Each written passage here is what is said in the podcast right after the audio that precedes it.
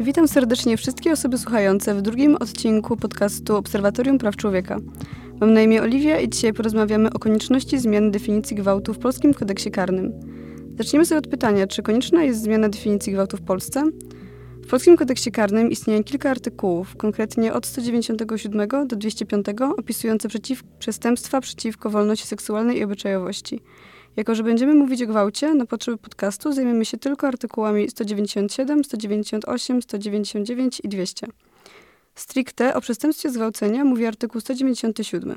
Paragraf pierwszy stanowi, kto przemocą, groźbą bezprawną lub podstępem doprowadza inną osobę do obcowania płciowego, podlega karze pozbawienia wolności od lat 2 do 12. Paragraf drugi. Jeżeli sprawca w sposób określony w paragrafie pierwszym doprowadza inną osobę do poddania się innej czynności seksualnej albo wykonania takiej czynności, podlega karze pozbawienia wolności od 6 miesięcy do lat 8. Paragraf trzeci. Jeżeli sprawca dopuszcza się zgwałcenia, po pierwsze, wspólnie z inną osobą, po drugie, wobec małoletniego poniżej lat 15 i trzy, wobec wstępnego, wstępnego, przysposobionego, przysposabiającego brata lub siostry, podlega karze pozbawienia wolności na czas nie krótszy od lat trzech. Oraz paragraf czwarty. Jeśli sprawca czynu określonego w paragrafie pierwszym, drugim lub trzecim działa ze szczególnym okrucieństwem, podlega karze pozbawienia wolności na czas nie krótszy od lat pięciu.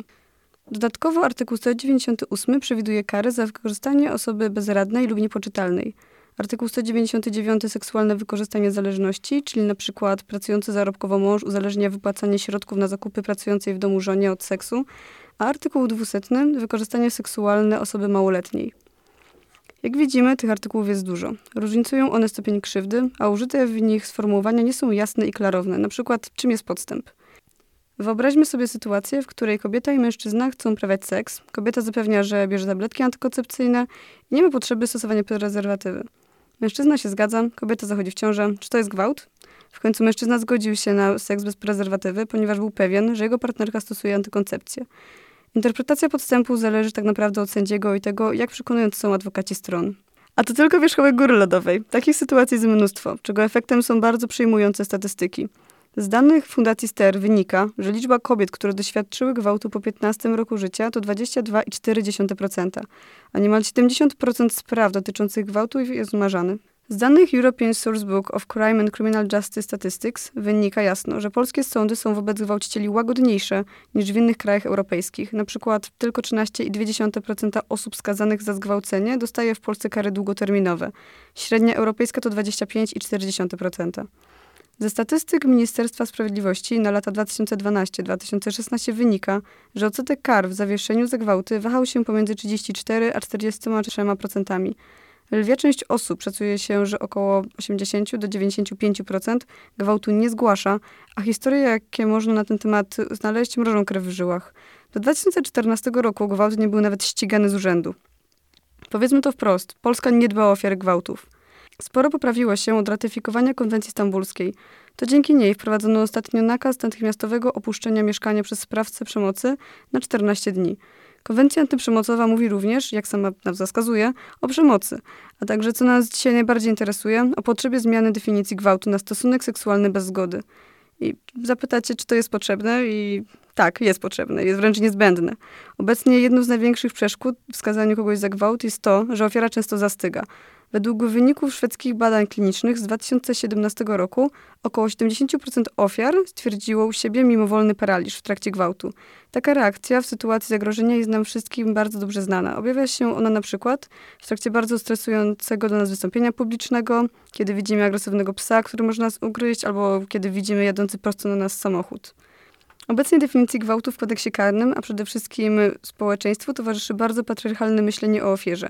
Wszyscy znamy stereotypy dotyczące kobiet. Ma nie pić, ma się ubierać w określony sposób, nie zadawać z obcymi, nie wsiadać do samochodu, ma chodzić e, tylko dobrze oświetlonymi alejkami i nie biegać po parku w nocy. E, ogólnie rzecz biorąc, ma się nie narażać na gwałt. I tutaj nie widać cudzysłowia, który robię, ale robię go mówiąc nie narażać się. To samo myślenie wyklucza możliwość zgwałcenia mężczyzny przez kobietę, a nawet sprawy gwałtu dorosłej kobiety na 14-latku budzą śmiech. Jako społeczeństwo wychodzimy z założenia, że tylko kobiety można zgwałcić i to ona w większości przypadków za ten gwałt odpowiada. Te wszystkie stereotypy i sposób myślenia o gwałcie, ale również molestowaniu są błędne z jeszcze jednego powodu.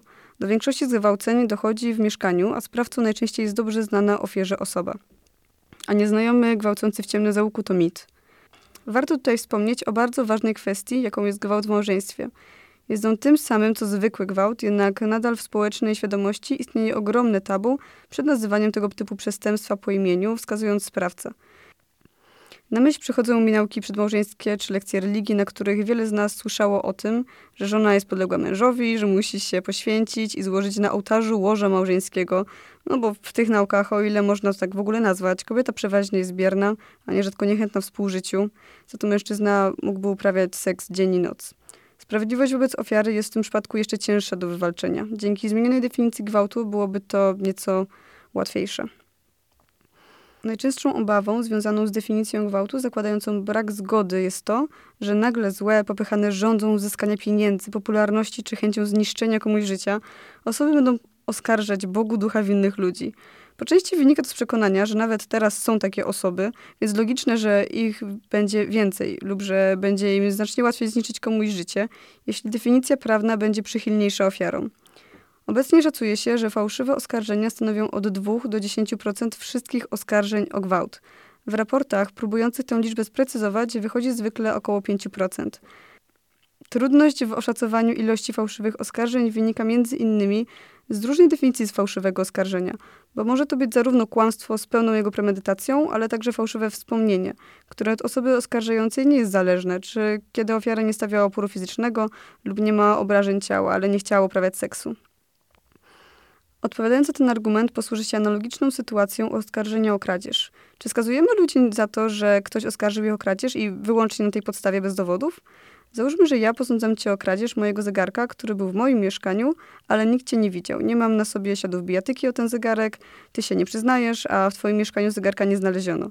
Ogólnie rzecz biorąc, nie ma żadnych dowodów na to, że go ukradłeś, nawet czas się nie zgadza, bo akurat w tym tygodniu byłeś nad tym morzem 500 kilometrów dalej. Czy skarżę cię za kradzież, bo ja tego chcę? No raczej nie. Raczej na pewno nie. E, tak samo działa to z innymi przestępstwami, również z gwałtem. Nie można skazać kogoś tylko i wyłącznie na podstawie oskarżenia, nie mając żadnych dowodów. W argumentacji przeciwko definicji pojawia się również obawa, że nagle przed każdym stosunkiem trzeba będzie sporządzić pisemną umowę, najlepiej przypieczętowaną przez notariusza, matkę i proboszcza. Jeśli ktoś tego potrzebuje, to czemu nie? Nie mam zamiaru nikomu zabraniać tego typu praktyk. Można sobie taką umowę sporządzić, ale mamy też coś takiego jak mowa ciała i całkiem rozwinięty mózg, który takie rzeczy potrafi wyłapać i rozszyfrować. Czy druga osoba chce z nami prawiać seks, coś do niego dodać, coś od niego odjąć.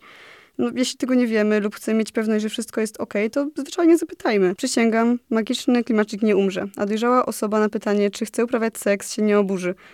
W trakcie też można rozmawiać, do czego również zachęcam, bo fajnie jest, jak się o siebie dba i wie, że wszyscy uczestniczący są zadowoleni, a nie, że nie sprzeciwiają się, bo sparaliżował ich strach.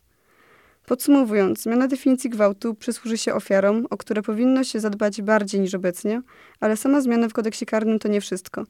Potrzeba szkoleń policji, edukowania społeczeństwa, a przede wszystkim edukowania młodych ludzi, którzy są najbardziej podatni na przemoc i którzy tą wiedzę będą mieli przez całe życie. Dziękuję bardzo i do widzenia, do usłyszenia.